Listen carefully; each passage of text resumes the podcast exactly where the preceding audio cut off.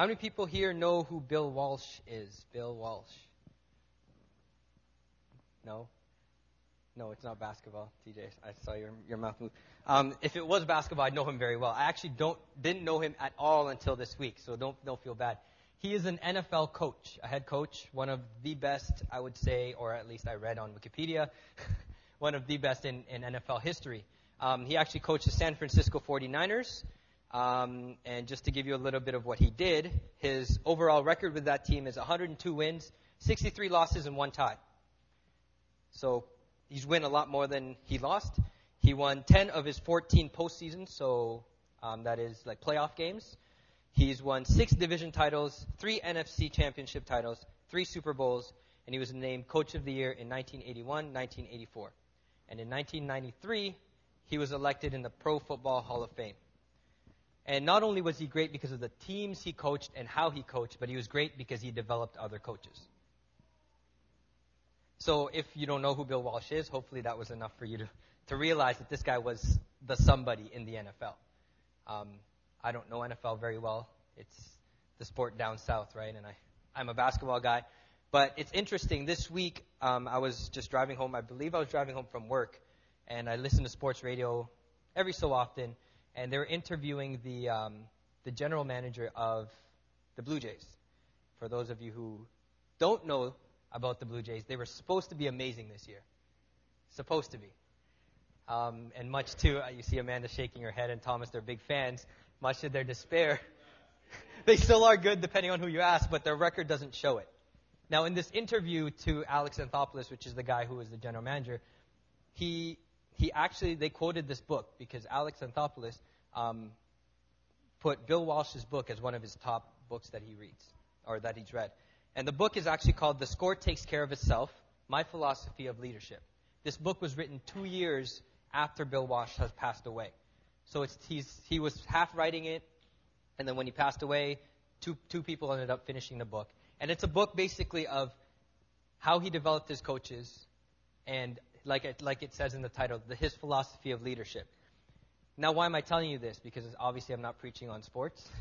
Um, I'm preaching on the Holy Bible. Well, his, um, the, the quote really struck me. And as I was driving home, I'm like, I got to remember the name of this book. I've got to Google it. Thankfully enough, it was on Google, and I could read the prologue of the book right there. And so I copied it right down.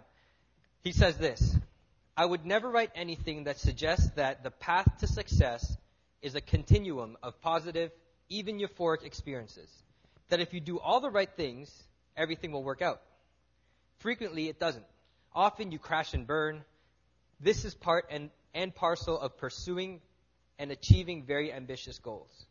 It is also one of profound lessons I have learned during my career, namely that even when you have an organization brimming with talent, victory is not always under your control.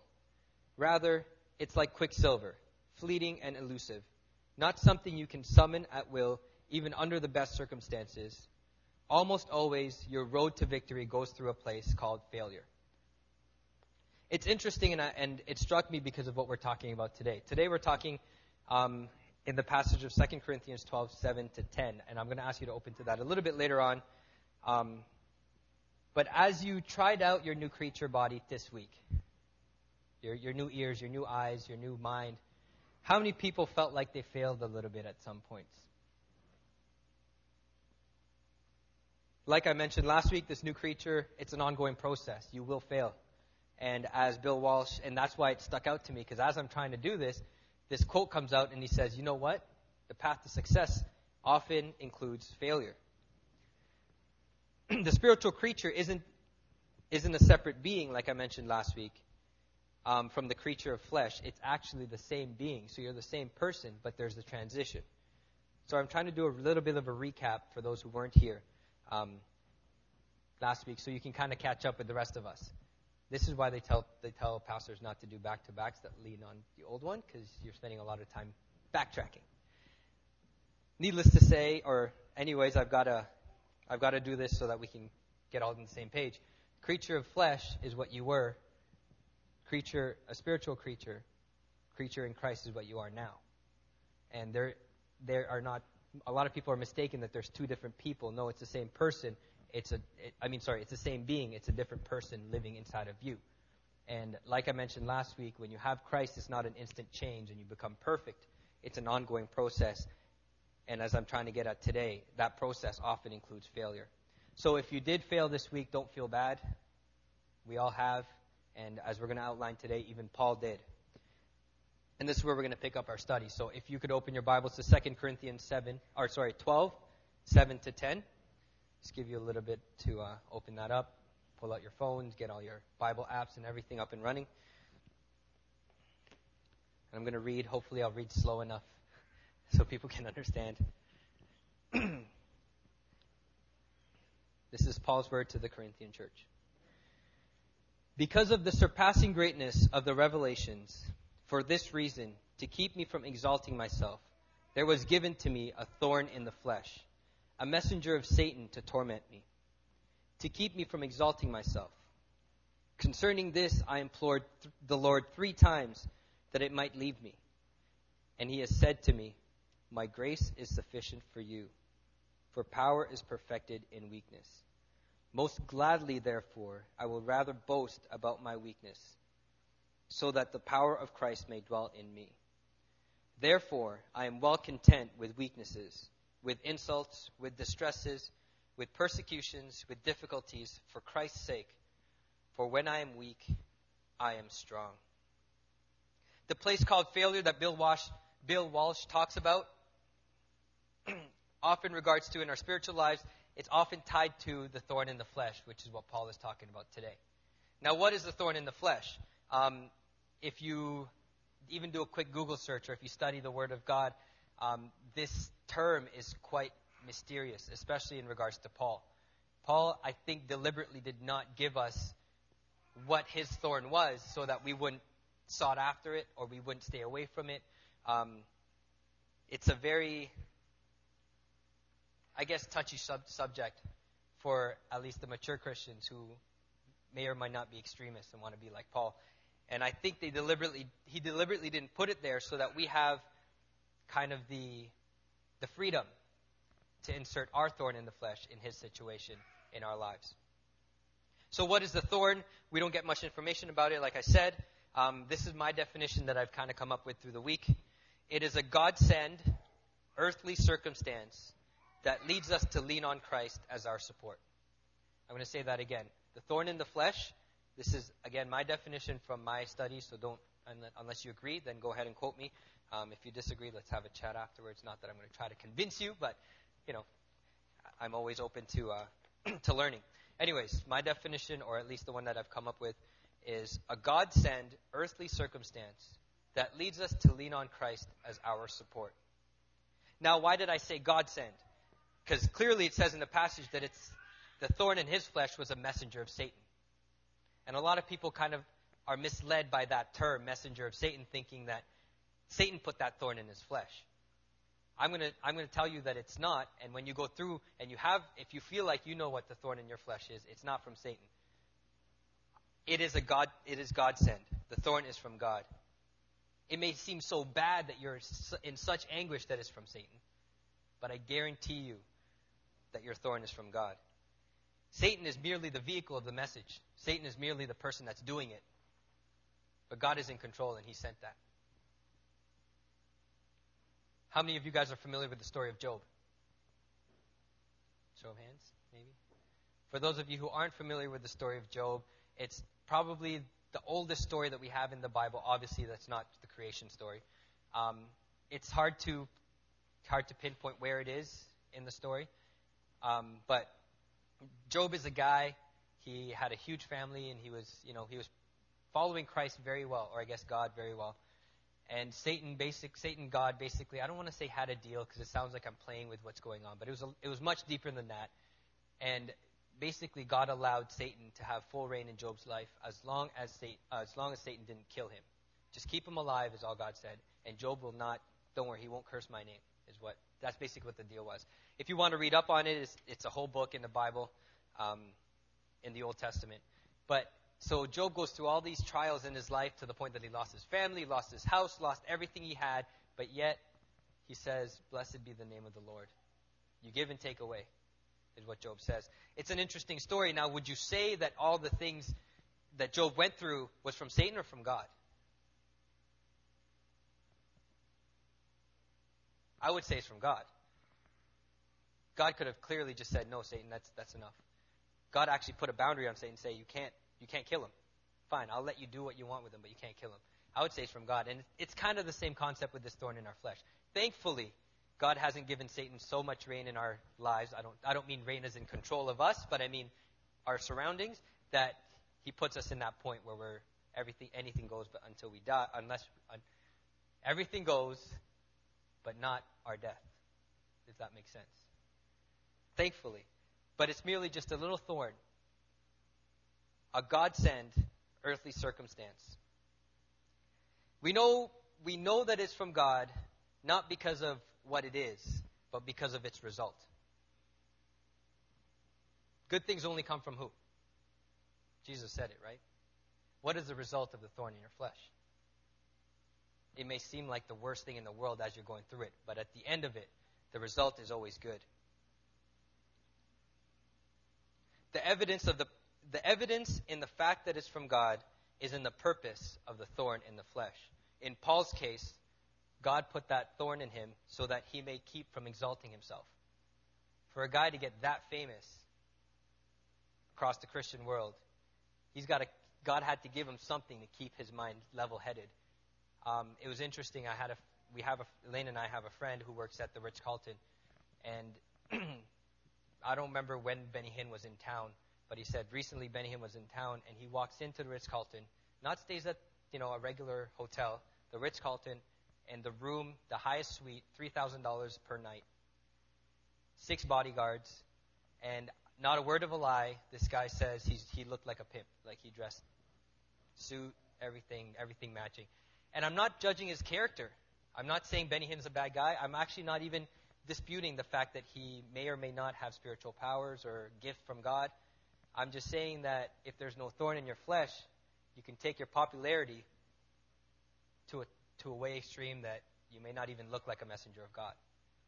And so, in Paul's case, the thorn in his flesh was to stop him from, you know, rolling up in Rolls Royces and staying at Ritz Carlton, right? It kept him in the place where he was dependent on Christ, which is the rest of my um, definition. Why did I say it's earthly? Um, it's a godsend, and it's earthly. I actually thought of each of these and thesaurused every word to make sure that I can um, embody what exactly what I'm trying to say. I say earthly because it's not a spiritual battle. The circumstance is not a spiritual circumstance. The thorn in your flesh is something that's of this world, whether it's, you know, a family member, whether it's an addiction, whether it's somebody that always nags you at work. It's something of this world. It, it's not a spiritual thing. And that is why it's a messenger of Satan, um, because Satan only has reign in this world. This thorn in the flesh is not going to stop you from being saved. It's not going to take away your salvation. This thorn in the flesh is not going to stop you, maybe for a moment, from worshiping God, but not in eternity. Do you understand what I mean? The thorn in the flesh is a physical situation, an earthly situation. Like I said, whether it's someone at work, whether it's because you don't have no work, whether it's your boyfriend, girlfriend, your wife, your ex wife, ex husband, it doesn't matter. Whatever it is, but it's something earthly, something in this world. And after all, it says it's a thorn in the flesh, right? And as I mentioned last week, we are, no, we are creatures of flesh, but when we're in Christ, we're creatures of the Spirit. And the thorn is not in the Spirit, it's in the flesh. So hopefully, I've explained the thorn in the flesh a little bit, that you kind of understand where I'm trying to go with the thorn in the flesh, or what it means. Now that I've explained it, um, I guess answer in your mind if you feel like um, you can. How many people would, would say they know exactly what that thorn is? It'd probably be most veteran Christians who've been a Christian for a while, trying to study um, God's Word and follow Christ for years. And you, you might be at that point. You may have not associated it with this passage, but you know that thing that keeps you grounded and saying, no matter how well your ministry goes, or no matter how many people you've led to Christ, or how many churches you've saved. I don't know. You're at the point where I'm still human. It's only in Christ that I can do this. How many people would know what that is. And if you do know, you're, you're ahead of the game. Now that I explained what the thorn is, the most important part of this is not what it is, but our response to the thorn. This is what I'm going to spend, spend the rest of our time in. That was a really long intro. But hopefully, the rest of the message is so clear that I don't need to take too much time. To kind of look at our response, I want to look at Paul's response. So, when the thorn came, it says in verse 8 concerning the Lord, concerning this, I implored the Lord three times that it may leave me. Paul's response is, God, take this thorn away. It's too hard. It's too difficult. I can't get through it. Paul's ex- response was expected. And if you respond that way, perfectly fine. God's response, on the other hand, is unexpected. Do you think God loves Paul? Loved? Well, loves because he still exists, I guess. For sure. For those of you who have children, if your if your child that you love is going through something, you'll do everything you can to stop it, correct? That's the expected response. Especially if they're asking, please take it away from me. In this case, God's response wasn't what we expected. We didn't, you know, you could expect God to say, okay, fine, Paul, you've done so much for me, right? You've saved so many people, you've grown my church. Okay, fine, I'll, I'll take this away from you. No, it's not the case. God's response was actually unexpected. And this is what he says My grace is sufficient for you, for power is perfected in weakness. Three times Paul asks, three times I'm assuming, if not exact word for word, the same answer. No, Paul, I'm sorry, I can't take that away from your life. So it's okay if your response to this thorn or to whatever it is that's tormenting you in your life is, please take it away from me. That is fine. But if God's response to you is, my grace is sufficient for you, power is perfected in weakness, I can't, unfortunately, I can't take that away from your life. The problem comes is if we don't accept that response like I said, the most important part of this message is our response to the thorn in our flesh. My grace is sufficient for you, for power is perfected in weakness. Now, I mentioned what the thorn is. I mentioned that the fact or the reason why we know it's from God is because of the purpose of the thorn. And as I've studied this, and again, coming from the message I had last week, to me, and from what I see, the purpose of the thorn is not only to keep us grounded, but also to help us grow in Christ. To put us in that position, like what we were mentioning last week, where we are continually in Christ and not, you know, I'm good enough. Not, I've, I've run ministry for seven years and I'm okay. Not, I've been a missionary. Not, I'm a pastor. Not, I grew up in the church.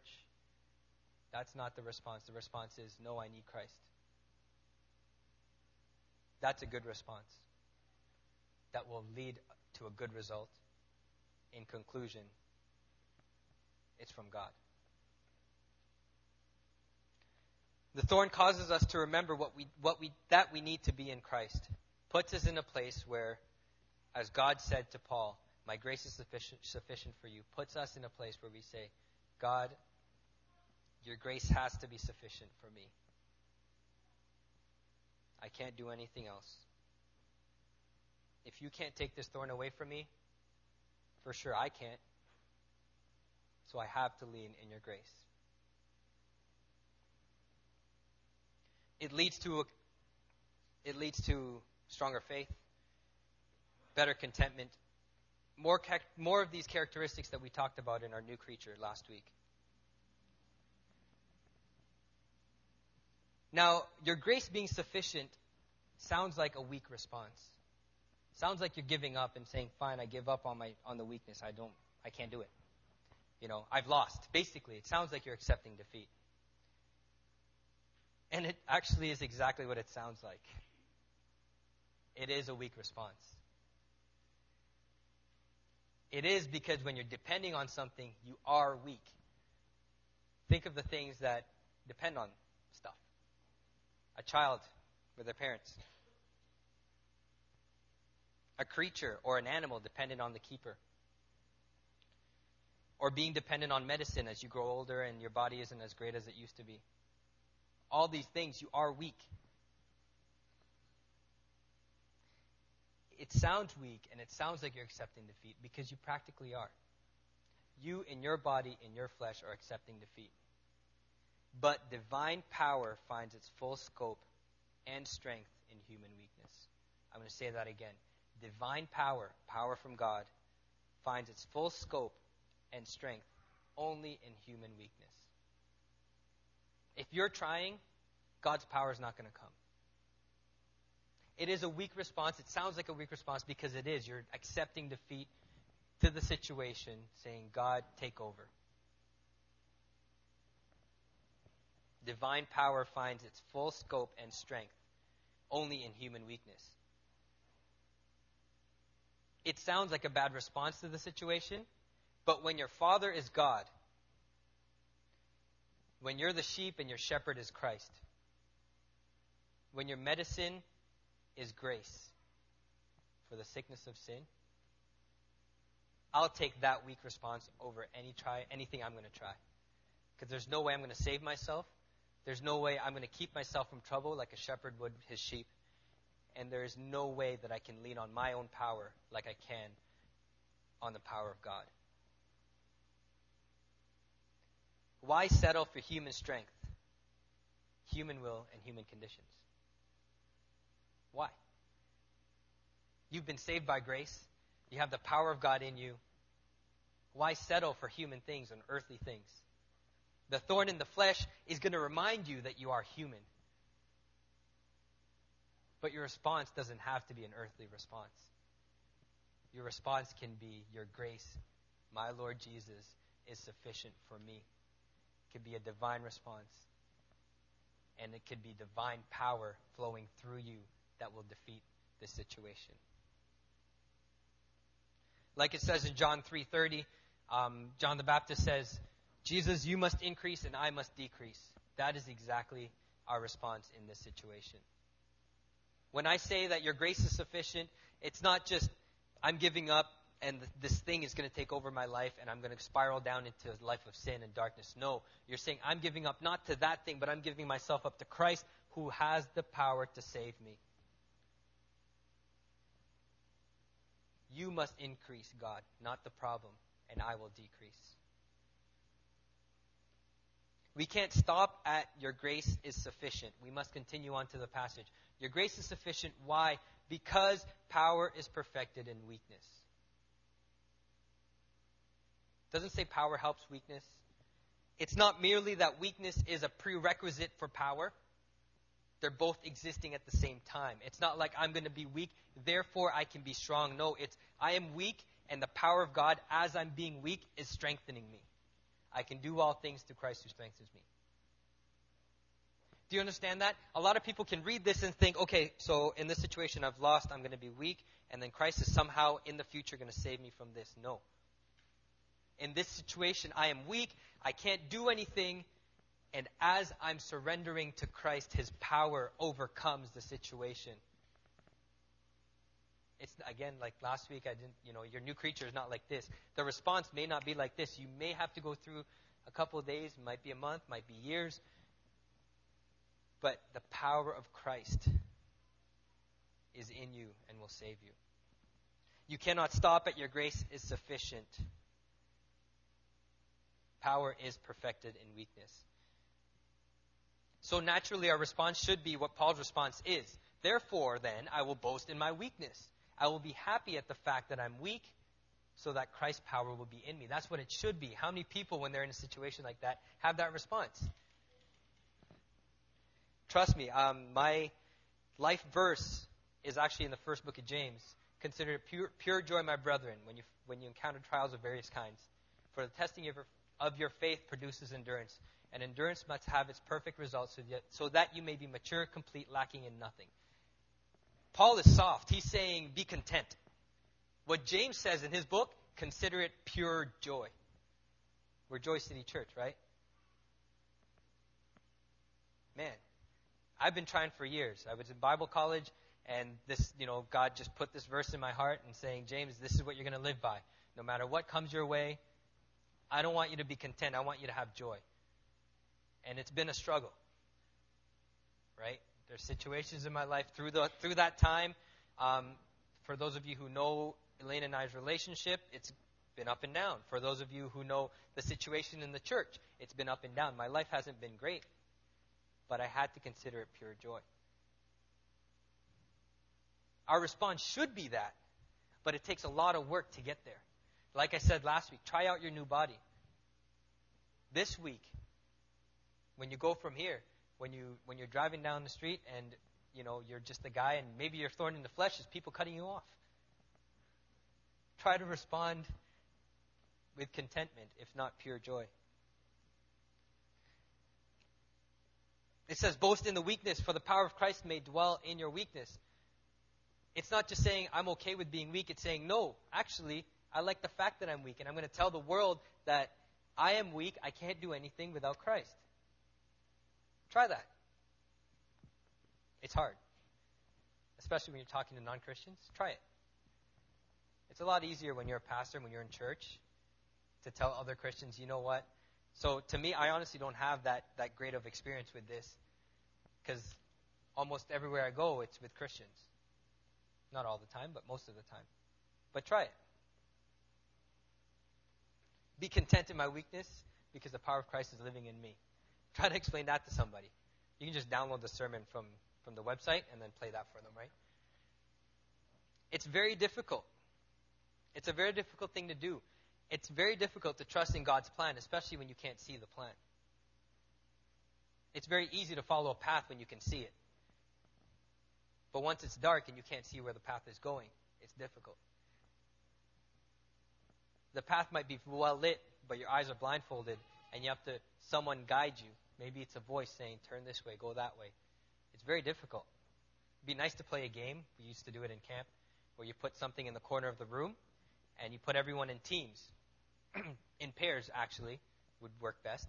And one person is blindfolded, starting on one side of the room. The other person is on the side, yelling at the person, saying, "Eleanor, turn right, walk straight, hurry up, somebody's coming, catching up," and you're trying to win the race right? It'd be nice if we could play that game here because you can actually feel someone guiding you and feel how difficult it is when you don't know where you're going. Even though how clear the instructions are, you still don't know because you can't see. It's very, very difficult.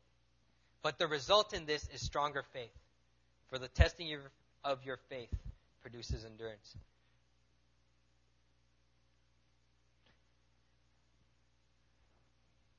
It's very interesting that at the end of this, Paul says, For when I am weak, he is strong.